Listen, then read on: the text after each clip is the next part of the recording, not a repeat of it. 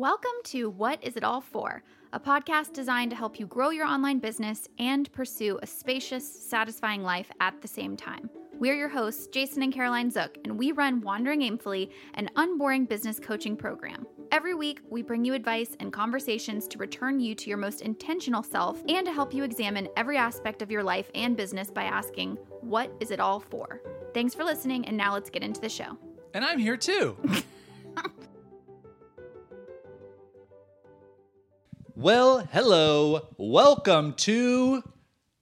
What is it all for? Ireland! Oh! They we... already know what oh, okay, podcasts okay. we're listening to, babe. Okay, you We had to s- we had to just like Ooh, rip the Band-Aid you off. You should have said, Although hey, I think I'm going to tee it up and then you knock it out no, of the park. I think instead in the title, freaking I'm not going to put the country, I'm not going to put the country metaphors. in the title. I'm going to, that's going to be the reveal oh, right don't there. don't put it in the title. Well, I will next week for sure because yeah. it'll be like Ireland updates. But then this one is like, What Word. country are we in? And then but they got to click in. But what about if someone's gotta, two weeks behind and then they see the name of the episode next week? Well, they week. can still pretend, you know. Every wow. Also, they don't know that we're here for a longer period of time. They could have thought, like, what country were they in that week? And then, oh, then okay. there's an Ireland. Okay, oh, okay. Who knows the journey they're going to go on. Hey, uh, everybody who's listening to this, hi, hello, hi, hello. welcome. Uh, feeling good this morning. Just, just you just hit your stride. Well, you, did you read the update? I do this little no, daily I haven't journal. Read the update okay. yet. I can't wait. I told you when you woke up. Uh, I just was feeling it this morning, so just a little you behind the scenes. You're in a cheeky mood. You're in a cheeky mood. I have cheeks. I have many cheeks. Normally, I only have four cheeks. Today, I have eight cheeks, so that's part of it. You know, I have my my four, mm-hmm. and then I have four extra mm-hmm. that are on top. Mm-hmm. Um, so I just was feeling it when I was writing this update. I did a lot of little jokes, a lot of little silly mm-hmm. things. This This is just our little like family, close family and friends journal that I write. Mm-hmm. Uh, and if you don't have access to it, it's okay. Don't worry. You're going to get all the good stuff in our recap articles that you we're are. eventually going to post at some point yeah. uh, when we get to it. But I wanted to share uh, a preamble to the Pramvel. Right. So first of all, thank you to those of you who sent uh, emails and continue to send emails to tell us keep doing the Pramble slash Pramvel.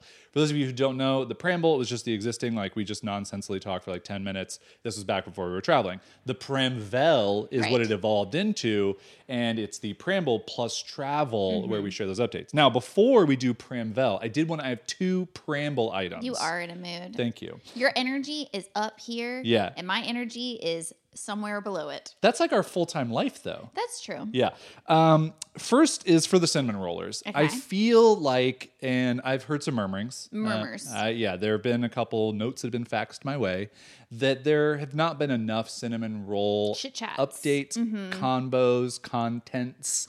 Well, and I apologize. To be, to be honest, like we're just finding like cinnamon rolls are a little bit hard to come by. This is the thing. This and is the so thing. We, do, I, I knew this going in that they wouldn't be as abundant. And now I'm wondering, do we need to start a European cinnamon roll company? Wow. Well, this is a great question. Thank you so much for bringing this up. Um, I, I, I've said this before. I wanted to eat a cinnamon roll in every country that we visit. Mm-hmm. Now, that that could be at a pastry shop. That could be at a bakery. It mm-hmm. could be at a restaurant. Just mm-hmm. anywhere I find one, I'm just going to eat it and try it. And I'm not I'm not like trying to say like one country is better than the other. I just wanted to try it. Mm-hmm. I succeeded in Lisbon. Except for, to be fair, so many murmurings about this. It was a Danish that you ate in Lisbon. It's okay. The, Yeah, everyone, I got a pass. It was great of everyone to just, uh, you know, be okay with this. Interesting. I saw a lot of... You did different murmurings? Different murmurings. Oh, so you're on the you're I on the dark the, boards. I get the dark You're on the dark murmurings. boards? I'm on the light boards. Everybody sends all their dark murmurings yeah, to me. Yeah. Hey, don't send your dark murmurings to me. I can't handle it, it handle emotionally. It, yeah. um, so what I was going to say is my, my fallback here is we have a big grocery store that's by the place where we are right now. Mm-hmm. I'm pretty sure they're going to have like a bacon, uh, break and bake cinnamon roll style thing. Uh-huh. That's my like fallback so that I will have you had. You think that they have break and bake cinnamon it's rolls? It's a huge grocery store. You okay, saw the size right, of it. Okay.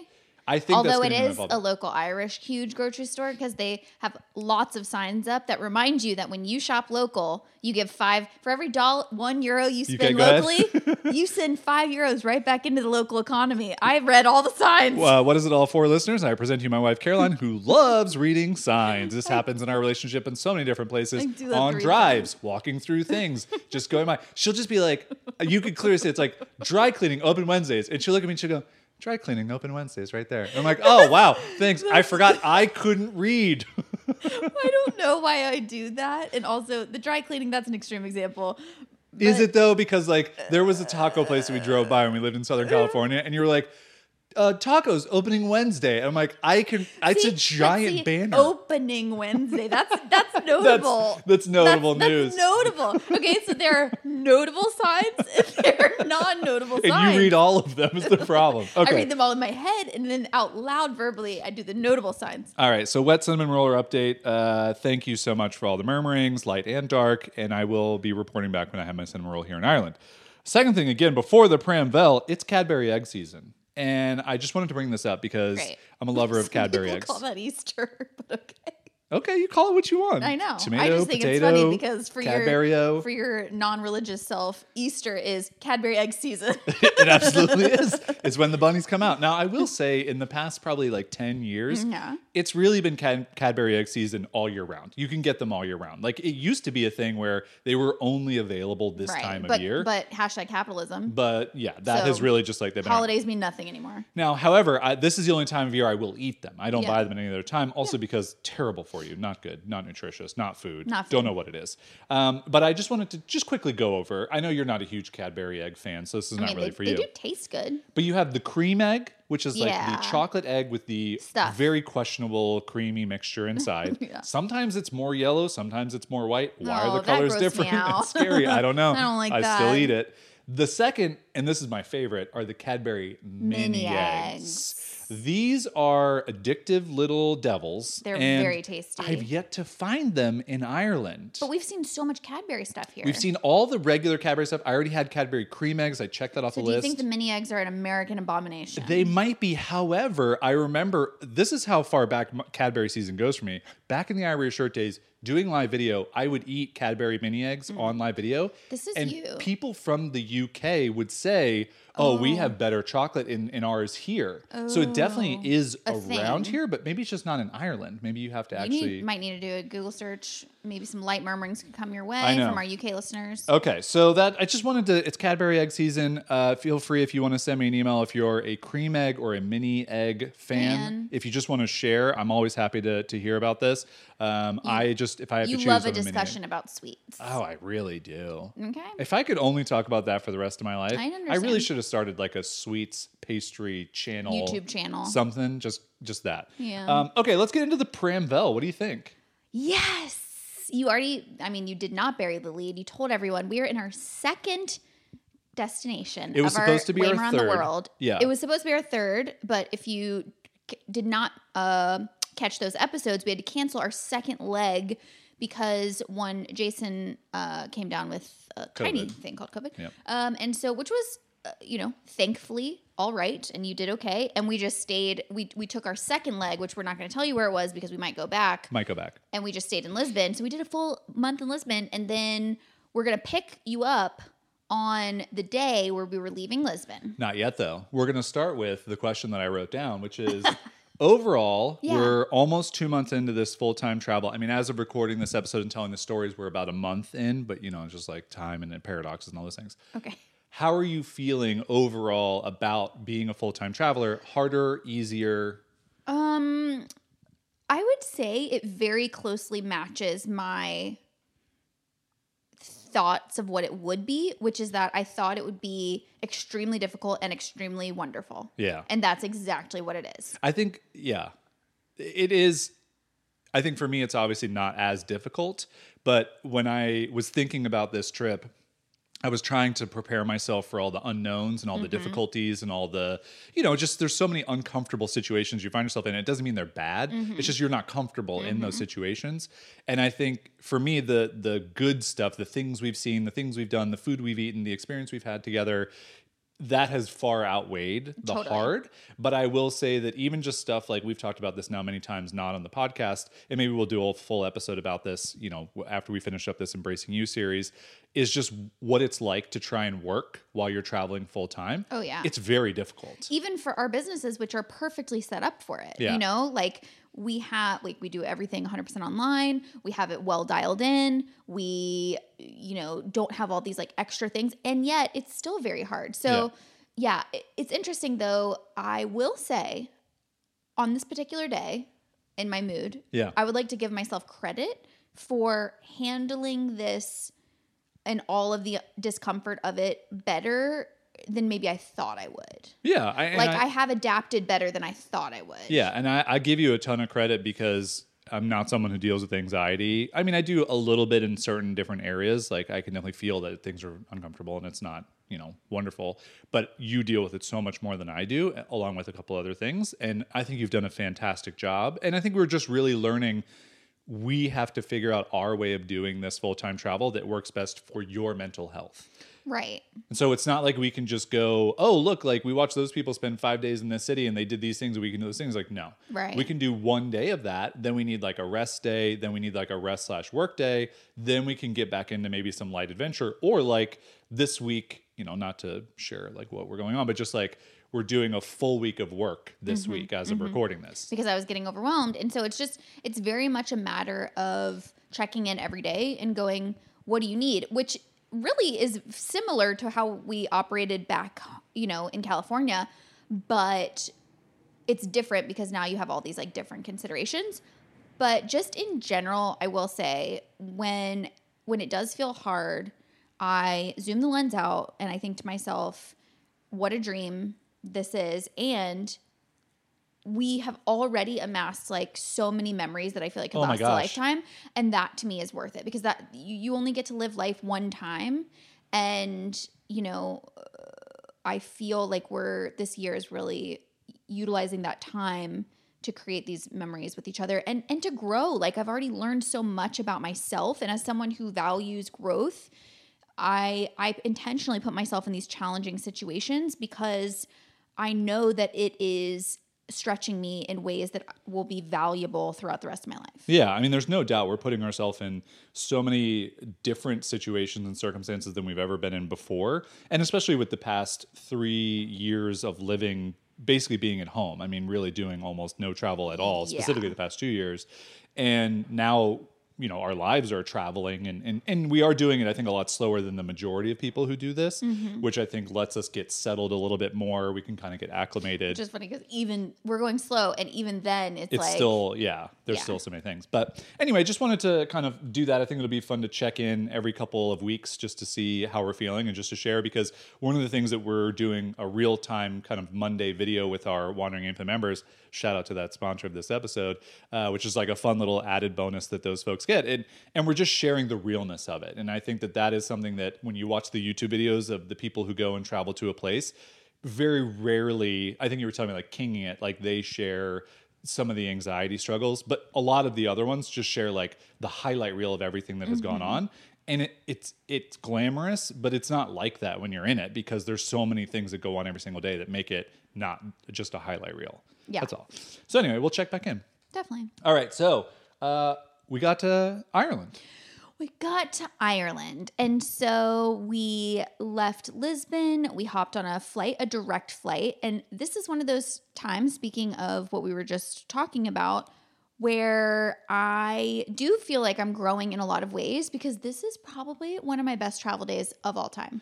It really is. And I was going into it very nervous because the flight that you had before this flight was a horrible flight. Horrible flight. For those of you who listened to the episode where we recorded and shared basically like the journey getting here, it was, I mean, it's also an eleven hour flight versus a three hour flight. So like that's very different. Right. But I definitely was carrying some of that anxiety of like, and nervousness about, okay, I got to do this, got to get back. Uprooting but something like that. that travel has taught me already for my little anxious self is you, I don't have a lot of time to ruminate on things like, or to plan it out or to worry about the future because there's so many, I like it's forcing me to stay present, I guess. Yeah. And so my strategy going into this travel day was like, you're doing it. Like you have to do it. You have to get to this other place. So just don't overthink it. You are strong. You can handle it. Like, you know what anxiety feels like, even if it's bad. Like, in a weird way, I guess coming over here and having it be so bad and getting through right. that just shows you like, oh, well, it certainly can't be that bad, right. you know? Exactly. And so maybe that helped going into it. And it was, I think, just a lot of things like aligned to, like, I was just in a good headspace and I was excited to go to a new destination. And so each little leg of the travel journey, which it's a lot, right? You have to take an Uber. Oh, I was just going to go over that. So you go, we went Uber to the airport. Yeah. Airport bag check. bag check through security, yeah. security to a lounge, yeah. lounge to a customs before getting to your gate, which, which we was, did we not know did about, not foresee. Which now looking back was really stupid that we didn't think that would be a thing. So now we know we got to plan for more time, but we made it. It was okay. Right. So then from there to the gate, from the gate where you give your boarding pass, we got on a bus. From yeah. the bus to we, we like, had to wait on the bus. A bus for like fifteen minute wait. People. Then you wait. Then you go. Then to- we did like a ten minute drive on a bus, which seemed so long to me. I was like, "Where yeah. are we going? A different airport?" Get to the plane. Get on the plane. Sit in the plane. Get our bags situated. Get off the plane. Take an Uber. Then get to our place. Yeah. And like it's it's a lot of steps. And, and I couldn't believe. And I just was took each little part of that. Like I said, focusing on the present. So I was like, okay. I can do this. It, like I would just set it at every little step. Like even when we were waiting on the bus, which I think was probably like the most, just because like I did have time to like be anxious because I was sit, just sitting there and like, you know, you're wearing masks and like people are and here. And we really and don't spend a lot of time in very cramped spaces with other people. Right, so right. it was in, even in being in Lisbon for a month, like that was the first time we were crammed in a right. space with a lot of other people. And I was just like, okay. Yeah, but it like, was, it was okay. Th- just got to focus on this little step and then we get to the next one. And anyway, I... The big win for me especially was takeoff, because takeoff on planes are the worst for me. And I have my little routine and my playlist. And like I j- sometimes I'm able to let go and surrender to it and, and it's fine. And other times I'm white knuckling it the entire way. And this was just one of those times where I was able to fully surrender and just go. The, and it was it was a very beautiful experience for me to feel what that felt like and to just – I think I cried just tears of joy after we got into the sky yeah, because I was like, terrible. I was like, see, I was like, you know, talking to myself, like, this is possible. Like you yeah. can do this. Um, and so maybe this year is the year that I somehow work through that because of the repetition of being on so many flights. Also just a shout out. We had such a good experience with TAP Portugal. This is oh, our yeah. second flight with TAP Portugal. Really Cannot enjoyed. say enough good things about the airline so mm-hmm. far for us. Mm-hmm. I mean, maybe people have had bad experiences in the past, but just, it's so rare that I think you can say something positive about an airline. Mm-hmm. So just, you know, we want to take the time when we can to shout out, like, it was a good experience. Yeah. So we get to Dublin. Yes. Okay. So I just have to say a quick aside.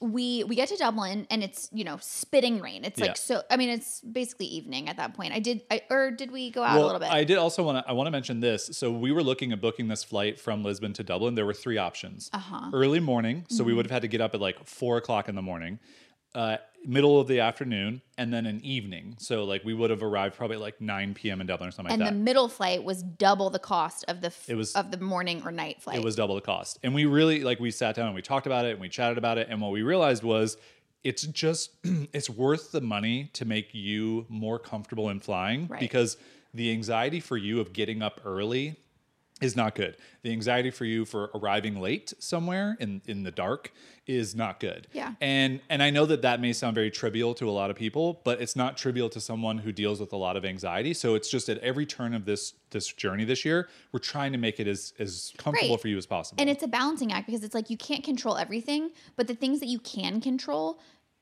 like empower yourself to make those choices to make it easier yeah. on yourself. And for me, it's like, one bad travel day can be a domino effect for so many other things. Yeah. And so it's just, these are the considerations. It's an investment in making you feel better for the rest of Yeah. And it's an weeks. investment in making you feel better. Cause then you don't have to take care of me when I'm like, oh, I've just started ignoring you. Yeah. That was one thing I didn't write down, but just like, yeah, now that we're like, you know, a month plus into this, I'm, I'm just, just like, like, who are you? I don't even know. Um, so we arrive in Dublin and it's fun because it's a whole new city. Yeah. And it's raining as we expected it to be. And we check into this really cool boutique hotel that you found online called yep. Zanzibar. Zanzibar. Loch. Loch. Loch. It's right on the... what? Oh, I forgot the name oh, of the river already. Uh, Someone's going to hate It's right that. on the river in downtown Dublin. Someone's going to know what it is. Finny? But it's right by that Ha'penny Bridge. The Ha'penny, Ha'penny Bridge. Bridge. I've got to find the name of it. I'm so river. sorry. We're going to butcher these things. And for those of you especially who like know Dublin and love Dublin and you know all the... You know, we're going to do our best. But uh, yeah, the, I found this hotel. Liffey. Actually, the Liffey. Liffey. River Liffey. Yeah, River yeah. Liffey. Um, I found this hotel actually on Airbnb. So I was looking for, we had two nights to stay in Dublin and I started on Airbnb and they actually had a listing for the hotel. And I was like, oh, this place looks cool. And then went and checked it out. I was like, oh, that's awesome.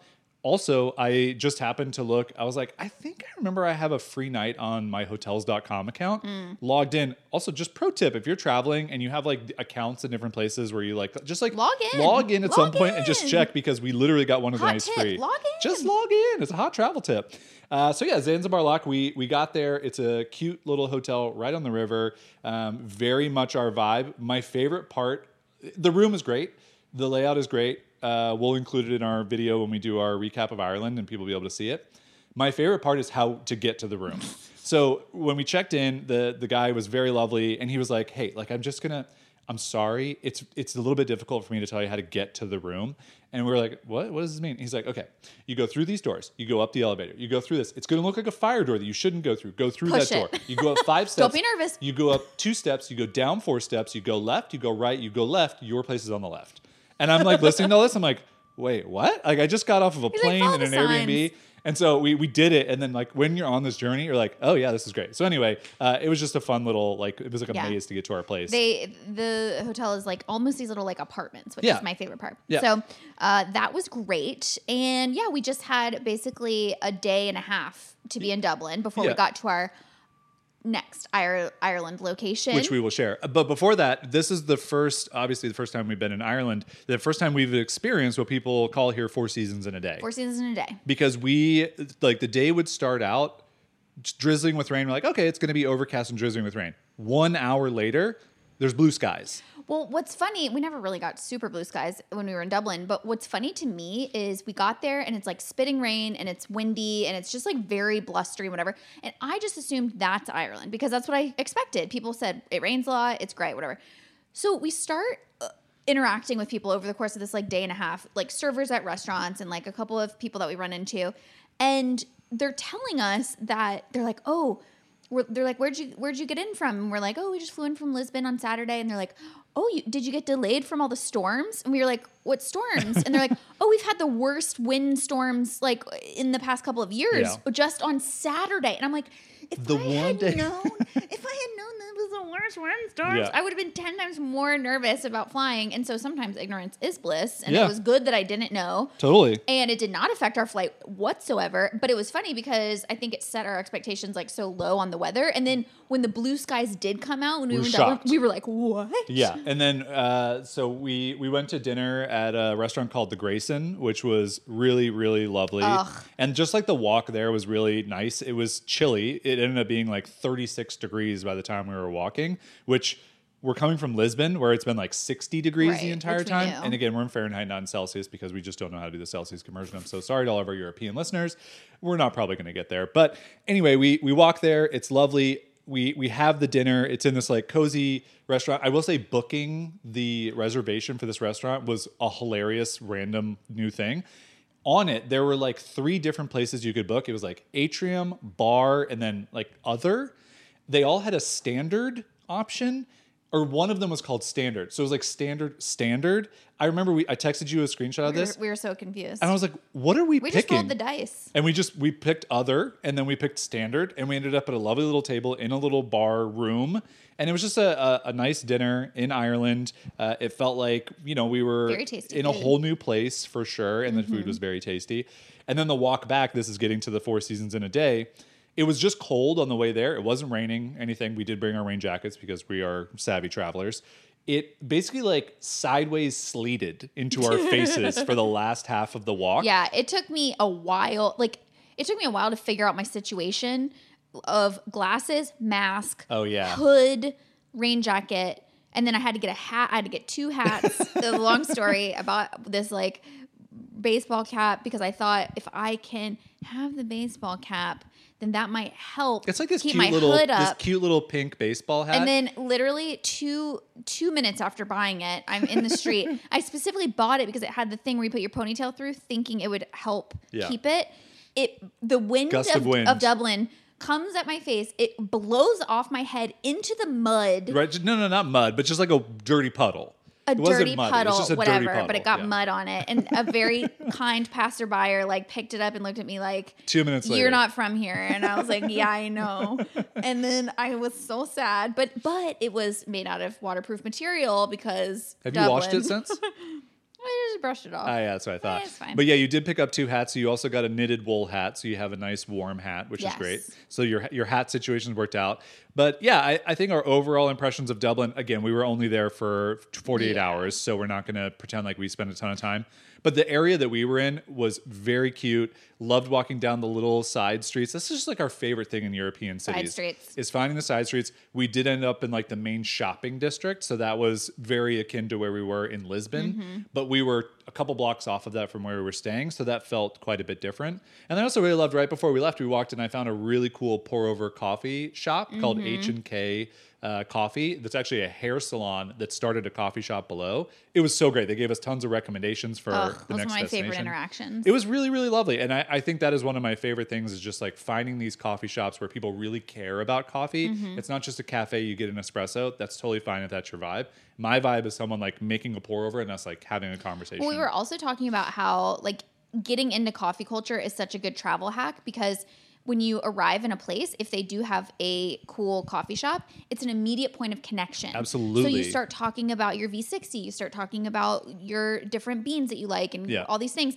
And then that opened the door for these two lovely baristas to start like pulling up recommendations yeah. on their phone. Like the, you got to go to this one, place. The one guy who was supposed to be grinding our beans was like, was he was pulling on his phone and he's like, I have all these places saved. I want to tell you about. Yeah. He's like showing them to me. He's like, he's like, oh, if you go to this one spot, you get this really cool Instagram photo. Oh, so he's like, good. But don't go here. Go like the up the hill. Screenshot of the yeah. map and like it was so great. Yeah, and those are the moments that I am very excited about. Like obviously you can have those moments anywhere in the world, but I just know that here in Europe specifically, I just think it's going to be different where you go to this coffee shop, you have this, and then you're going to go see a, a place with like a ton of history. Not that we care necessarily about the history, but like a couple thousand year old castle or whatever. And you're just like, you're not going to have that in the States where we're from. That's the difference I'm trying to illustrate between going to a coffee shop in the States and then here. So it's been very fun. Great. Um, the last thing to talk about on our uh, update here, our Pramvel, is getting a rental car and driving on the left side of the road. I refuse to say wrong side of the road because now that I realize oh, no. that's an Americanism that people is say very on the wrong side? Oh, absolutely. Oh, no. Yeah, a very dumb thing that we say in America. Just... It's on the left side of the road here. Uh, so yeah, there was definitely some anxiety about this. Oh, the most. Um, driving in Ireland. So I'll just tell you, I'm not going to tell you where we went, but we had to, had to drive more than an hour in a rental car to get to our destination. And this was something that gave me a considerable amount of anxiety because if you don't know, I also, I have, I feel like we're always talking about my disorders. Yeah, but it's relatable. This I, is why fine. we do talk about it's them. Fine. I'm yeah. a person. I've got stuff. I have an eye condition called binocular vision disorder and it makes driving really tough, even though I have like glasses for it and everything. Not you driving, just sitting in a car. Yeah, makes just it being tough. in a car yeah. is, is hard. Um, and so I was, and so that on top of driving on the left side of the road, I was very nervous. But again, I just, it hit me at the right time where I was like, what are you going to do, Caroline? You're going to not do this? Yeah. So you just got to do it. You just got to like pull up your pants and do it. Oh, what have your say? pants been down? Pull up your pants. You've what been having it? your pants down? I haven't even noticed. Yeah, this whole time I've had my pants down. My, uh, I think you did a great job. I think we we really went into the rental car driving on the left side of the road experience for multiple hours. Just trying to be on the same page and say, let's just over communicate. Let's lean. Uh, we communicated like bosses. I felt like we were on Amazing Race. I yeah, was like, you we know, we're, were. We hit like sixteen roundabouts before we even got on an M road, which thing, is a motorway. Did you realize the whole time leading up to this, we're like, okay, we're going to sit in the car. Yeah. We're going to find a little spot nearby. Yeah. We're going to practice. Yeah. We're going to talk about it. Blah, blah, blah, yeah. blah. We get in the car. Yeah. It takes us ten minutes to just like get, get we, acclimated we did, to a new car. We've we never did get been acclimated. Yeah. We made sure we knew where the wipers were and the blinkers and we turned on some Enya. My favorite thing is we were in a parking lot and you were like, okay, well, we just got to get out of this parking lot in order to like find a place to practice. We can't really practice in a parking lot. And then we were just off. Well, then we were, it was, it wasn't even that. It was like the directions were like, get on the highway. You're we like, like right uh, here, okay. the motorway, excuse me. Motorway. Uh, yeah. So th- it was very interesting. My pro tip, just a little pro tip, especially here in Ireland. I don't know about other places yet, but we'll find out if we end up renting cars in other places. Turo, T U R O dot com, not a sponsor, not affiliated. uh, the rental car price was basically half of what you pay through a rental car company like Hertz or, you know, Budget or whatever. This is just, this was actually through a local dealership in mm-hmm. Ireland that rents their cars. Uh, so it's it's a verified company. It's a person who has tons of reviews. But we found it was literally half the price of also what you would pay. Also a great experience. They just left the car in a hotel parking lot and, and left the key at the front desk. I felt very much like we were in a spy movie, didn't you? I know. Like we walked in with our bags. I walked up to the desk and I was like, envelope for Jason Zook. And she like looked around. She looked under and she was like, Jason Zook? Just said it back to me. Didn't this check any I D. We're... And then just like handed it back to me. I was like, okay. And then we looked around and like walked to the this parking lot. This is how our it. lives are different. To you, that was a spy movie. Again, I'm on The Amazing Race. Like yeah, I felt yeah. like we had arrived at the like best pit stop and they were like, here's your clue. Um, But yeah, the first thirty minutes of the ride, I would say, was extremely scary, very scary. I yeah. felt very like vulnerable. But then once I realized, oh, we're on the motorway for like the next couple of hours, I kind of relaxed and was able to just be like, we're okay. Like we don't have to make any decisions. Like, and knowing what you know now about the R roads, which are the smaller roadways, which are like two lane roads, like right. in country roads especially.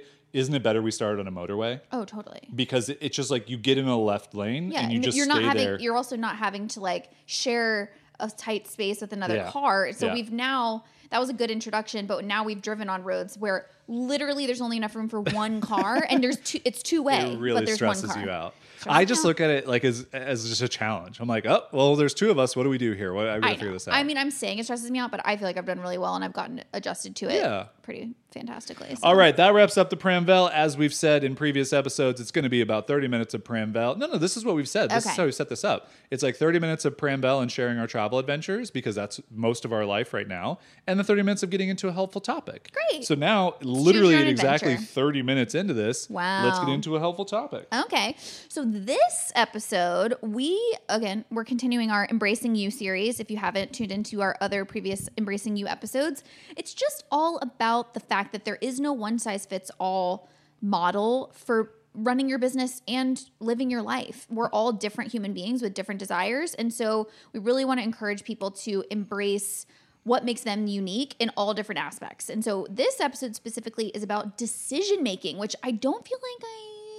like hear a lot of podcasts and things talk about that, but our Whamers all the time are being confronted with these big decisions in yeah. life. Like, oh, should I go back to school? Should I not? Or should I move to this place or should I not? Or, or I have a client I... business and I want to try and pivot to products. Right. Like that's one of the things we hear people talk about all the time. And so we just wanted to do an entire episode about how we think about decision-making, how you can, um, you know, think about it when you get confronted with one of these like forks in the road. Yeah. And hopefully this series, these past couple episodes specifically, are really helping you to just take a deeper look at all of the existing assumptions that you have about doing something a certain way mm-hmm. and going, oh, that's not actually the way that works best for me in my situation. That's just a way that I've heard someone say I should do. And that's that's really, I think, the core of this. We're trying to challenge all the shoulds right. in this series because that's what we have done for the past couple of years. I just get choked up when I talk about challenging the shoulds. Uh, but that that's what has really led us to the place where we are now. And I think that's something that, you know, we're just trying to help shine a light on a lot of these different topics so that we can go through them. Yeah, and I think it's all about also... Uh, not necessarily looking outside of yourself for advice and embracing your own like inner wisdom. That's what I think it's about, especially when it comes to decision making, because the thing about the thing about decision making is that immediately when you are confronted with like a big life decision, you go to look for advice, right? And people love to give advice. Yeah. But the thing that I really want to talk about is that all advice can be bad advice for the wrong person at the wrong time. Yeah. And so even well-meaning advice is like, if it's not tailored to the person who's receiving it, it's bad advice. Yeah, for sure. And I mean, we've had this come up with different people who've joined Wandering Aimfully and different people who've emailed us and been on our email list, and they'll be like, hey, um, I started an Etsy shop and I'm looking for some advice on like this, this, and this.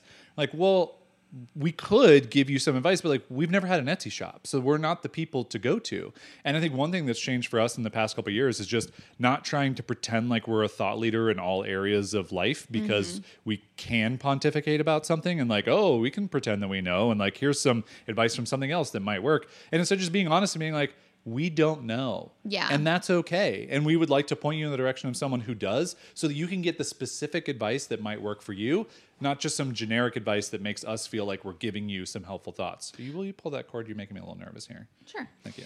Yeah, no, I think that's a, that's a good point. But really what I think of when I think of what I was saying about bad advice is sometimes we go to people for advice and they'll say things that are these like blanket absolute statements just based on whatever their experience is, right? So they'll say like, oh, you just, you got to push, you got to push through, you got to follow through with everything that you do. Yeah. Or they'll say like, oh, you know, everyone needs to go to college. Like college is a must, is a non-negotiable. Or yeah. they'll say like renting a house is a waste of money. You need to buy a house, right? Th- those are all advice that people would give that would help you make a big decision in all of those areas.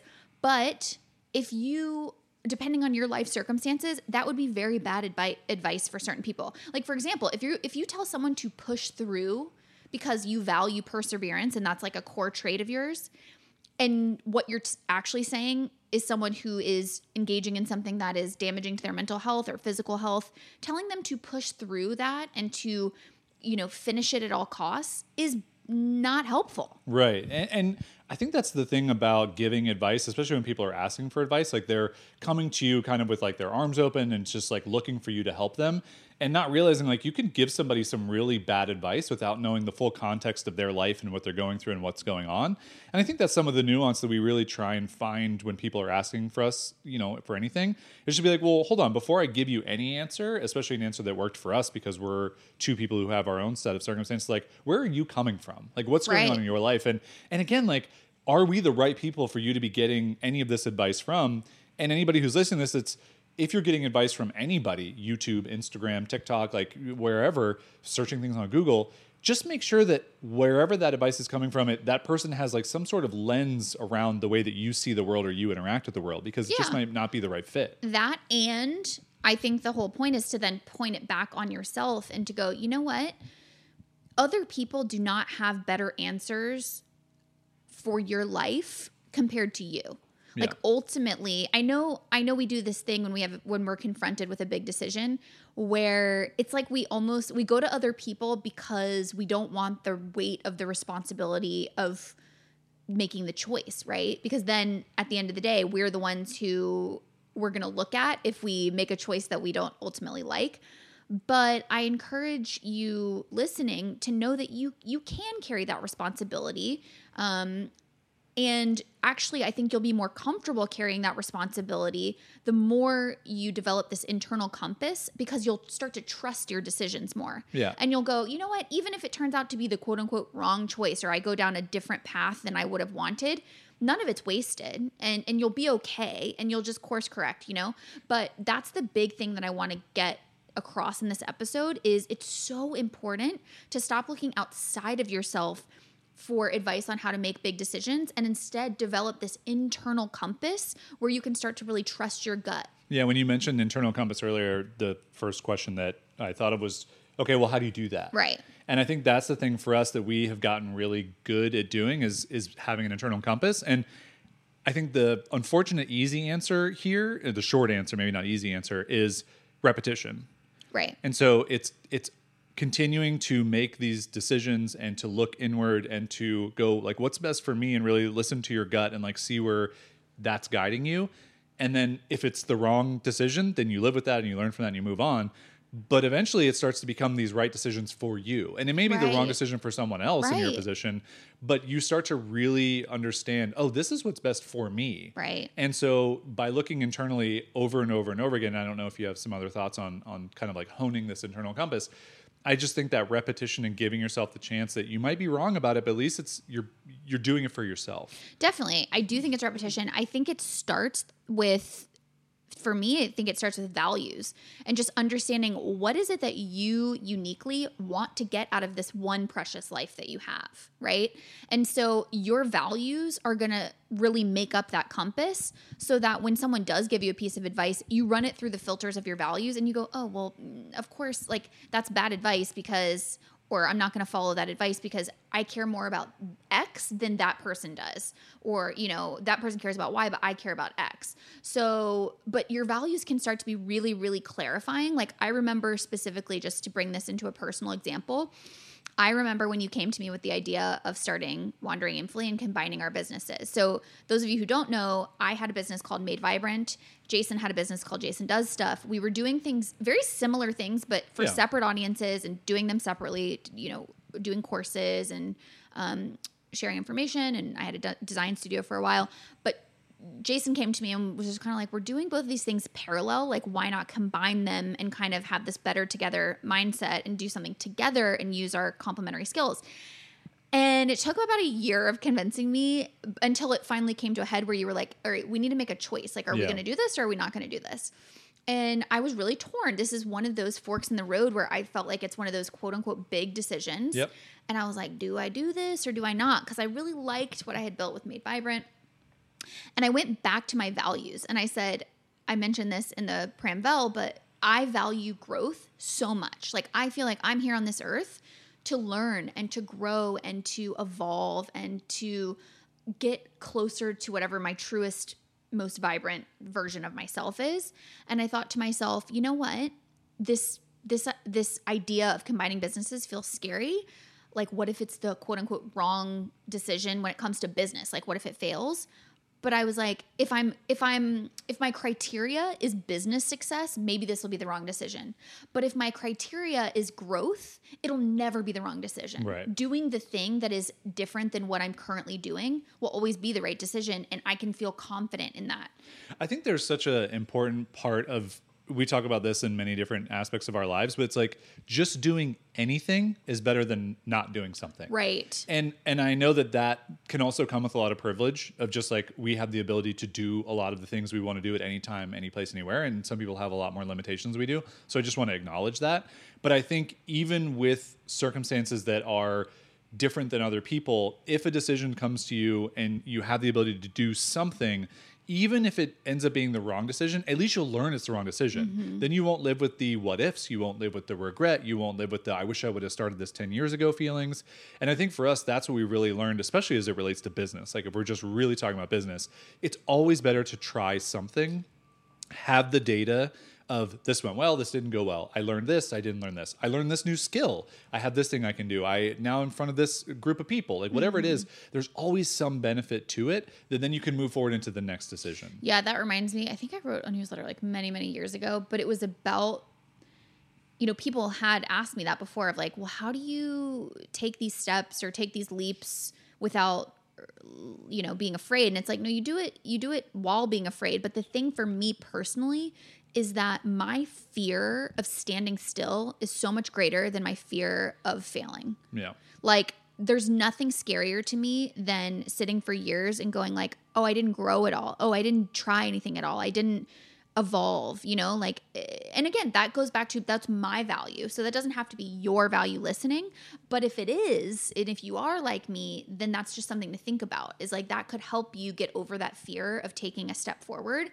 because you go, oh, you know what? Like going another year without trying to do something that feels a little risky is actually worse to me than just doing the risky thing. Yeah. Um, so, so yeah, just overall, again, the thought there is, taking the time to define your values and what you want to get out of this life can be very clarifying when it comes to big decisions, because you just go back to that list and you go, okay, I already decided that these are the defining things that are important to me.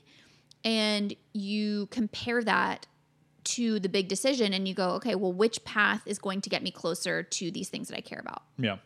Okay. What's next that you wanted to touch on here?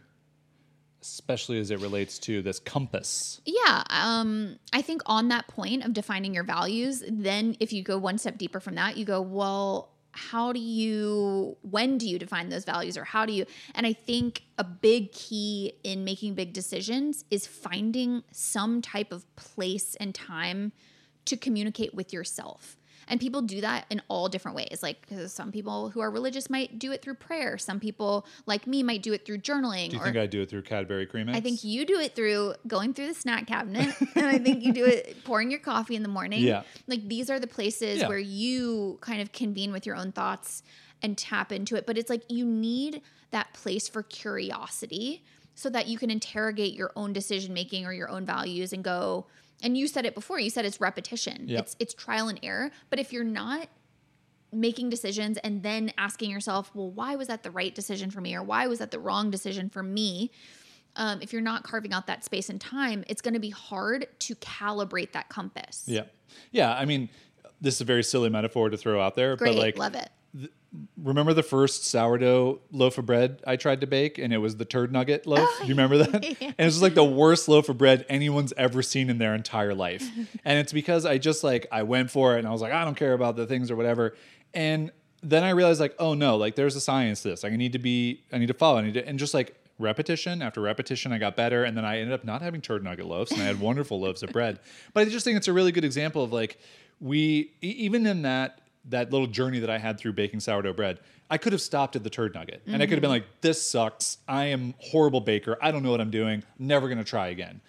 But then like five or six loaves later, like, yeah, it's a lot of work. Yeah, it's a lot of effort, but I got really good at it. Mm-hmm. And I was making delicious loaves of sourdough bread at home, and I really enjoyed the process. Mm-hmm. And I think that's a good metaphor for anything in life, that you have to get through the the starting ugly of all of these things. We talk about starting ugly. It's just like, it's going to be ugly in the beginning of any of any of this journey, any of these thoughts, any of these yeah, ideas. Yeah, I'm thinking specifically for someone, if you're in your early twenties or something, and you're trying to make big decisions, you're going to make some some wrong turns. Oh, yeah. And that's one hundred percent okay, because you're in the starting ugly phase of developing that internal compass, right? Yeah. Yeah. Like that is one hundred percent to be expected. And I'm glad that you brought that point up, because I think, you know, sometimes specifically about the turd nugget loaf, the turd nugget. I'm so glad you brought up the turd nugget. Well, because sometimes you can feel like, oh, it's just if I do X, Y, and Z, then I'll make all the right decisions in my life. It's like, that's not how life yeah. works. And I think part of what makes decision making so hard is what going back to what we said in the beginning, which is that sometimes the same advice at, at the wrong time is the wrong advice. Like it's just confusing. Like for example, I think about my anxiety a lot, and I think about you think about your anxiety a lot. Anyone listening to this podcast, like, really? Yeah. Um, it's just the one, the biggest struggle in my life that I relate everything to, but hey, yeah. you're no, listening, so you get yeah. it. But when it comes to making decisions, right? When do I like step up to the plate and do something that challenges my anxiety and might be uncomfortable, like getting on a plane? And when do I go, actually, I need to listen to my body and not do this right now because it's it's petrifying me, right? Like, how do I know when to step into the fear and when to step back from the fear?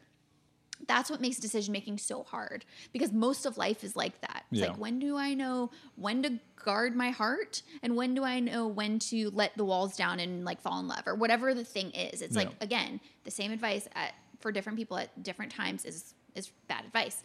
But I think for me, part of it, like you were saying, is repetition and always asking myself, like, deep down, connecting to this, like, inner knowing that's very, very hard to describe. It's like this inner magnetism. That's the best way I can describe it, is if you if you do cultivate that, like, that connection between your mind and your gut, it's this feeling like, when confronted with something that might be scary, I can feel deep down whether my inner knowing is saying, is pulling me towards that fear, or is saying, or is pulling me away from that fear. Yeah.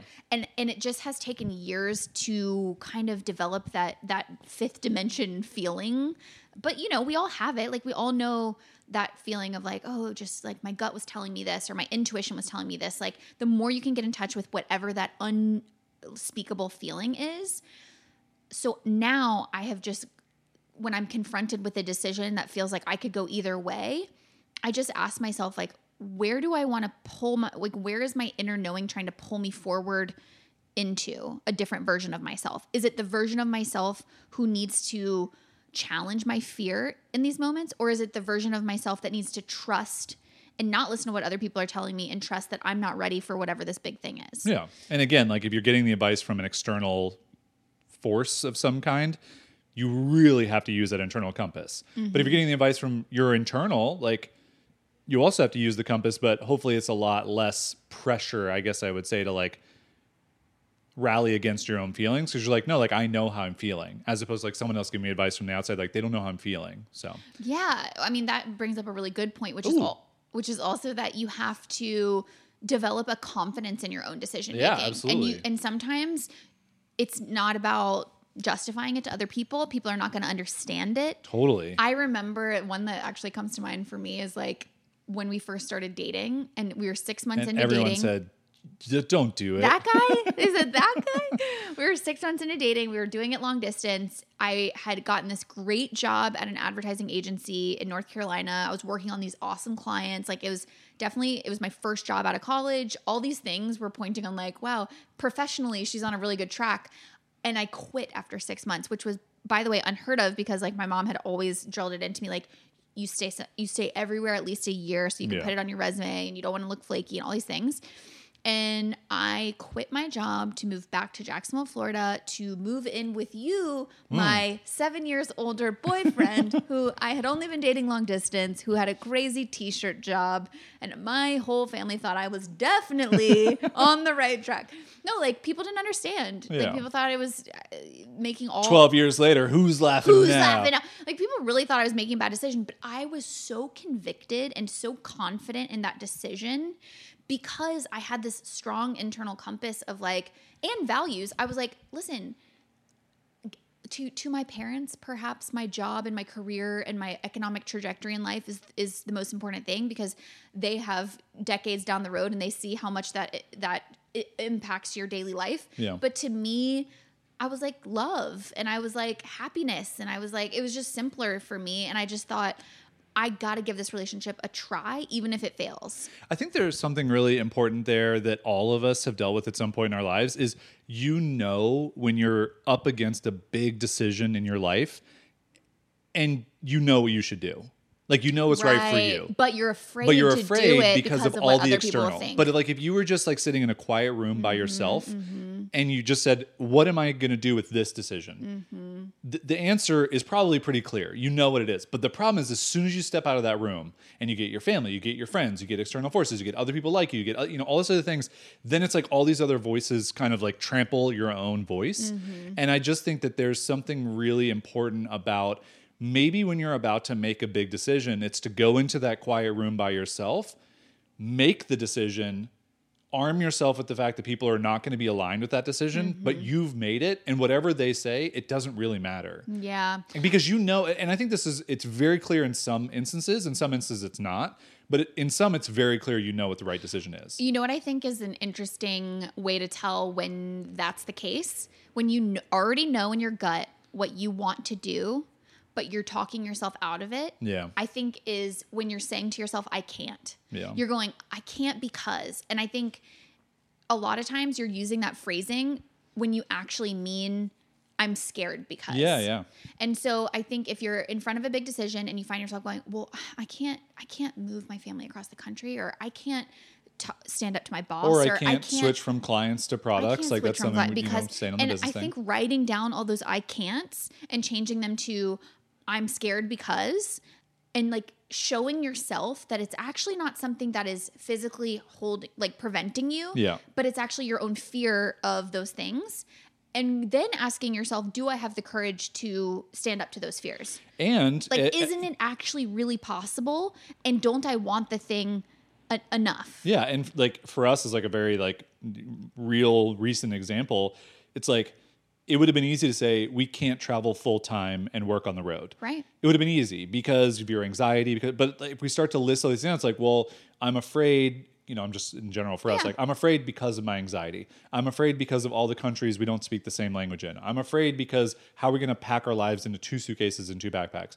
I'm afraid because we don't know the customs of a place, like the actual like cultural customs. I'm afraid because what if our revenue goes down and yeah, we can't it, like all of these things we, we could have written down. And I think our conviction was strong enough to go on this trip that right. like we just went. And it was, again, like that's my example of if you're in a quiet room by yourself, you know the answer, you go forward with the answer. But I think your this practical exercise is really great because you write out all of those fears and then you look and you go, okay, well, how can I like go through each one and figure out a, a way to problem solve all of them? Yeah. And so it's like, okay, if I hit one of these and go, oh, well, I don't know the like cultural customs of a place, just as an example. well, great, I can look that up. Right. And I can I can find a video of someone who's been in this place and like can tell me some of those things. And we live in the information age where all of the information is available. And I think that there are obviously going to be some things for especially your own personal health restrictions or mental restrictions where someone's not going to have a specific enough answer to help you get through that fear easily in a checklist. And that's where you really just have to sit with it and take time. Right. Or if some of those I can't because are more of the what are my family going to think or what are my friends going to think or what are people going to think, you know, writing those things down and going like in the example of me moving, like I can't because, um, you know, my mom's going to be disappointed in me or whatever those things are. But sitting down and go, okay, but am I really willing to live with the decision of not doing that thing because of this barrier? Right. Like ultimately, am I willing to say I didn't give this relationship a shot because my mom might be disappointed in me or whatever? Again, yeah, mom, yeah. I'm not saying you were disappointed in me, but unfortunately you're the example here. Yeah. Um, I think being able to see those things down on paper might help bring some clarity. For sure. All right. Do you want to get into how we make decisions? Uh, we've got a couple little remaining yeah. bullets here. So one thing I wanted to also say is something that could be helpful for you is kind of developing your own set of rules when it comes to decision making. So these are kind of unwritten rules that we wrote down when once we started thinking about this episode, because we realized there have been things over the years that we've developed when it comes to making big decisions, which is like, we don't make decisions when we're in like a very emotionally charged yeah. state. Yeah. So too high, too low, too scared, too everything. Like we try to come to things when we've had some time to settle into and get more connected. Because going back to what we were saying this whole episode, if you if you believe that your inner compass is the most important thing in guiding you to the right best decision for yourself, the when you're in this like emotional place, whether it's things going on in the world, which yeah. there always are, or you know, you, if you've been knocked off your center, you're not going to make a good decision because you're not connected to that compass. Yeah. And I think the important point here is big decisions are always going to carry a lot of weight emotionally. So no matter what, they're going to feel like there's some big emotion, big emotions attached. I think the, the real clarity moment here is when external situations are affecting your ability to make decisions, pause, get through those, take time, and don't make decisions in those big scary times, because you're fighting the emotions of the decision, but you're also fighting the emotions of external forces on top of it. So it's like compounding, you know, those things. And and I, I also want to just acknowledge that sometimes you do have to make a critical decision or a big decision during a very tense or emotionally charged time. And I think the key there is just to go back to your internal compass and just like right. what what direction are you being pointed in the most? Because it might be a fifty-one forty-nine type of direction mm-hmm. where, you know, normally it's like one hundred percent I'm going this direction. But in this time, because of external forces and emotions and all these other things, I'm at like a fifty-one forty-nine or like a fifty-fifty. Which way do I need to tip? And which way am I really feeling? And it's it might just be like a nudge, but that's enough to tip you in that direction to make that decision. Yeah, I'm going off script here because that actually reminded me of, I think, like a critical last piece of this topic that we need to talk about. Sure. Which is trusting the consequences of your decision making. And so part of what allows me to make big decisions in my life is to know that I'm I can be my own safety net for whichever way the cookie crumbles of how it goes, whether I fail or whether I succeed, whether it turns out to be a bad choice or a good choice. Like, I think about this a lot. I think we had talked about how, um, I forget what podcast we were listening to or something, but someone was telling me that there's somebody who like really focuses on the past. Mm. Like they dwell on the past a lot. And I was telling you, like, for all of my anxieties and like future worrying, I don't worry about the past ever. And I'm really glad that, that I'm, you know, that way, because I think it allows me to make decisions, because I never think to myself, oh, in the future, like, I'm going to wish I didn't do that. Right. Because the way my brain works is just like, well, I already did it. So it's like, there's no use like worrying about something that already happened. Does that yeah. make sense? Yeah. And so I know that you, you listening to this might have a different brain. Like maybe you are someone who dwells on past the past, and maybe that's a reason why decision-making is so hard for you. And maybe this can be a light bulb moment so that you can have the awareness of that, of go, oh, that's why decisions are so hard, is because I don't trust myself that I won't regret something that I choose, or I won't trust myself to not dwell on this in the future if it's the wrong path. And then, and then now you've seen that, and now you can work on that aspect of however you get caught in those loops so that you can more fearlessly make decisions in the future. Absolutely. But I think just a huge part of decision making is learning to cultivate cultivate a trust within yourself that you will be able to handle whichever way the cookie crumbles. I think that was a great aside. Unscripted. Unscripted. Really great. Uh, the other thing that we try to avoid is making big decisions when in scarcity mode. So very specifically, I remember we were one year into W A I M. We, this was two thousand nineteen, we were dealing with your, the worst part of your anxiety. Uh, W A I M was not making enough money every month to be a profitable business. And we had this plan when we set out of, okay, we're going to give W A I M two years mm-hmm. and we're going to see how it goes. And we're just going to do all of the planning and strategies that we can to, that we've learned from all these other businesses we built to make W A I M a successful thing. And we're one year in, and I'm having all the feels. I'm having all the imposter syndrome. I'm having all the why aren't we there yet? I'm having the impatience. I'm having the like, should we just change everything? Like, did we make a bad decision in doing this? And I remember we just had this moment where we were chatting about it. And we actually recorded it in a, a podcast episode um, called Slow and Steady Wins the Race.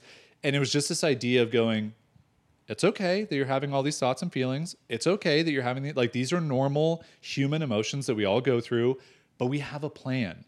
Let's stick to the plan. We knew it was going to take time and effort, and we need to give that time and effort time to succeed. Mm-hmm. Yeah, I think it's just very interesting.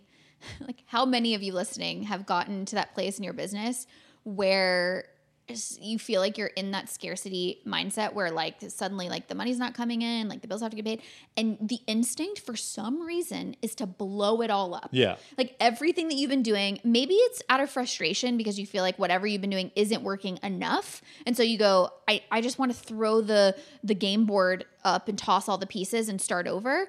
But the funny thing is, whatever that instinct is, well, you had a pretty good insight, which was maybe one of the reasons why we feel the need to do this is because we're all so good at the beginning stuff. We can go back to all the knowns. All the knowns. So yeah. we can go back to the like, oh, I'm gonna I'm gonna build a new brand. Okay, I'm gonna build a new come website. Come up with the idea. I'm gonna brand have a strategy. The idea. I, like I yeah. can do all of the knowns. Yeah. But all of the unknowns, which are gonna actually help me get to my goals, are the things that are always big and scary. Right. And and even so for us, like in our the W A I M example, of like it would have been very easy to go build like a whole different business, but we still would have had to do the marketing, the, marketing, the promotion, right. the, the By that point, we were offer. so good at building and we had, we were less seasoned at the marketing, like yeah. the, the figuring out product market fit. Like yeah. we were in the thick of that.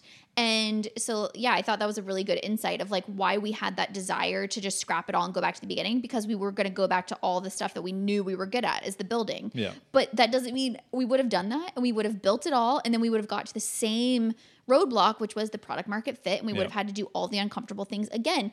And for me, like that's a good reminder when I'm in that scarcity place and I, and I feel confronted with the decision to like, oh, do I, do I go a completely different direction? I just ask myself, like, mm, is is that really what I need right now? Right. Like, if I'm already in scarcity mode, do I really need to start all the way over? Or do I just need to push through this discomfort or find whatever short-term cash flow solutions I can in order to stay the course? Yeah. And stay the course is not the sexy answer. Stay the course and be patient is not what we all want to hear. Because, again, we want to go back to the things that we know and are good at. Yeah. But I think that we learned a really important lesson in that time frame because we did stay the course and we were patient, and now we have everything that we ever wanted to get work towards. And I think that that's such an interesting thing to hear. I'm hoping for you listening, you're hearing two people talk about this, not in a way of like flaunting, like, oh, we've made it in our businesses and like, look at us, like we're so great. More in like, a, we did the hard things and what we're telling you does work. Just getting through the hard things and right. sticking with it and having a plan, listening to your internal compass, making the right decisions for your specific situation, choosing a business path that is more aligned with the way that you want to be working and not just one that like looks easy to make money with, and and doing the things that might be a little bit harder, both in your personal circles where people don't align with what you're doing because you're like a black sheep in your family like we are. And instead just knowing, but this is the plan that's right for me. And yeah. these are the decisions that are right for me in my life. And I just, I really hope that when we were talking about bringing up this topic in this episode, like decision-making has been my, my entire life has been making decisions. This is a lot of privilege, but has been making a lot of decisions just based on like my gut and my intuition. Mm-hmm. And, and I do realize that having a lot of advantages gives me the opportunity to make those decisions. But I will also say that I have, you know, stumbled into a lot of things, not out of just necessarily luck. Some of it is luck, but some of it is just like hard-headed stubbornness and sticking it out and mm-hmm. like wading through the muddy waters of the uncomfortability, the uncertainty, the non-profitability parts, and just going like, no, but I, I have a plan. I have a strategy. I can do this. And these are the things I need to stick to, to do that. Yeah. And I think just to wrap things up here, like the, the last thing I'll say that I want to end on is like, nobody at the end of the day lives your life except you. Nobody lives the daily consequences of your decision-making except you. So don't live your life for someone else. Yeah. Like, don't let your decisions be impacted by what other people think that you should do at every step of the way. And instead, cultivate your own internal compass so that when confronted with decisions, you will choose the route that you can stand behind, that you can feel convicted about. Because again, you're the only one who has to live the consequences of those decisions. Yeah. All right. Hope this installment of Embracing You was helpful. Maybe you'll make some decisions on whether you want to keep listening to this podcast or not. No, of course you will. You will. Did the we? Pramvel, the Pramble, the Pramvel, there's so much to love. We did not. We did not. We did not. We did not. Caroline was going to ask, did we watch a movie? And no, we did not watch a movie. We, we started do? watching Ozark, oh, the new season Ozark of Ozark. Oh, wow. Talk about stress. Which, yeah. Talk about decision making.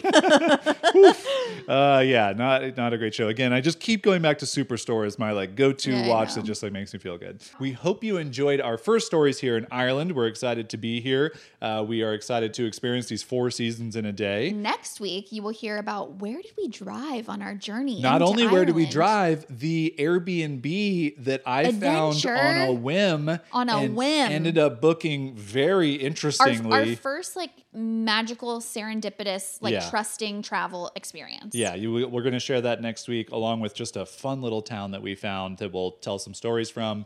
And we'll be back with another Embracing You episode as well. So we will chat with you next week. We appreciate you as always.